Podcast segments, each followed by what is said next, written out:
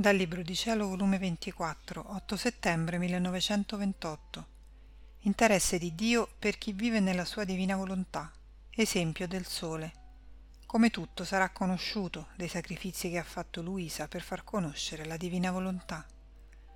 Mi sentivo oppressa per la privazione del mio amato Gesù e oh come avrei voluto fare un salto nelle regioni celesti per non più uscirne e così farla finita con queste benedette sue privazioni che mi fanno vivere morendo. Ah sì, se per sua bontà Gesù mi fa raggiungere la patria sua, non più si potrà da me nascondersi, né io, per un solo istante, potrò essere priva di lui. Perciò, presto, amor mio, finiamola una volta per sempre con queste tue privazioni, che non ne posso più. E mi sentivo tanto amareggiata che più che spada tagliente mi trapassava la povera anima mia da parte a parte.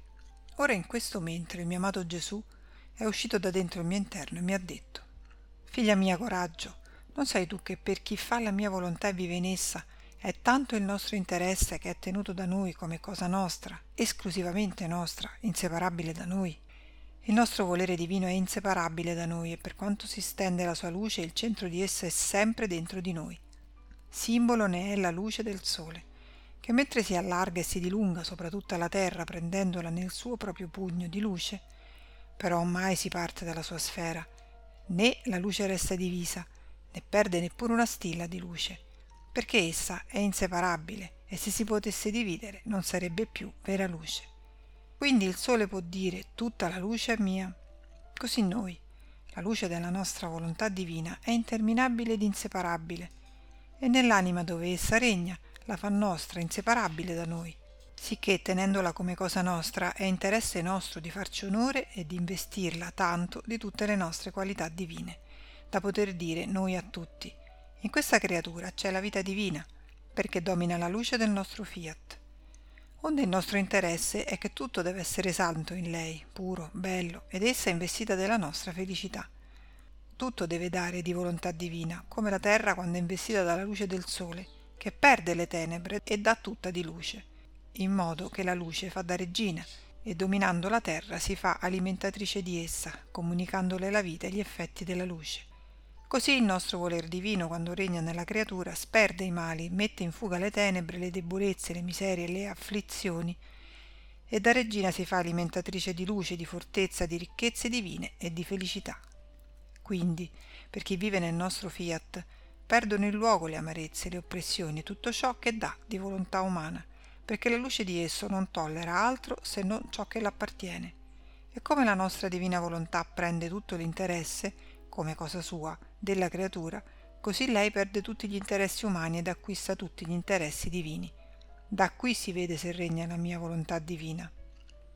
Se l'anima non sente più interesse proprio, se lo sente significa che l'anima non possiede tutta la pienezza del mio fiat, ci sono ancora dei piccoli vuoti svuotati della luce di esso e perciò l'umano si fa sentire e giunge a prendere gli interessi umani. Perciò fuori le amarezze e le oppressioni dall'anima tua sono robe che a te più non appartengono. A te appartiene la luce e tutto ciò che può possedere la luce della mia volontà. Dopo di ciò pensavo fra me, quanti sacrifici ci vogliono per questo regno del fiat, sacrificio di scrivere, sacrificio di riposo e di sonno, sofferenze, preghiere incessanti, morte continua all'umano volere per fare che la volontà divina avesse vita perenne e tante altre cose che solo Gesù conosce. E dopo tutto ciò, forse nulla si vedrà di bene, nessuna gloria di Dio.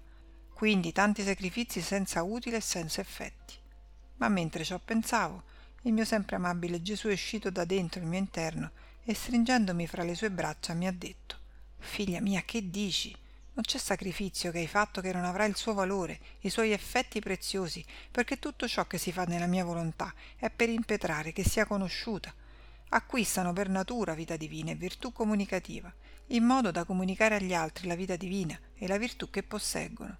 Tanto che adesso tutto ciò che hai fatto e sofferto stanno innanzi a Dio in atto impetrativo, per ottenere che le creature si dispongano a impetrare da Dio che conceda un tanto bene. Quando poi la mia volontà sarà conosciuta e il suo regno effettuato, allora tutte le parole che hai scritto, le veglie delle notti, le tue incessanti preghiere, i tuoi giri e rigiri nell'opera della creazione e redenzione, i tuoi lunghi anni di letto, le tue pene e sacrifici, brilleranno come raggi di sole, come diamanti e pietre preziose di valore infinito, che passo passo riconosceranno coloro che avranno il gran bene di conoscere il mio volere e di vivere nel regno di esso. Anzi, conosceranno che le fondamenta brillantate e le fabbriche innalzate sono alimentate dai tanti sacrifici di chi è stata affidata la missione di far conoscere il regno del mio volere. A chiare note tutto si conoscerà. Anche quelli che hanno contribuito, ti hanno diretto, ti hanno comandato di scrivere, si sono interessati di far conoscere con parole o con scritto ciò che riguarda il mio fiat divino. E questo è nulla. Tutto il bene che faranno quelli che possederanno il regno del mio fiat, la gloria che mi daranno, scenderà e risalirà in quelli che sono stati principio e causa d'un tanto bene. E ancorché tu stessi in cielo, la virtù comunicativa del mio volere che ha fatto vita in te sulla terra, ti metterà in comunicazione, terrà tutte le vie aperte tra te e loro. Sicché la tua vita e tutto ciò che hai fatto e sofferto starà in mezzo a loro e tutto ciò che faranno essi avrà il principio in te, perché una è la volontà divina dell'una e dell'altro.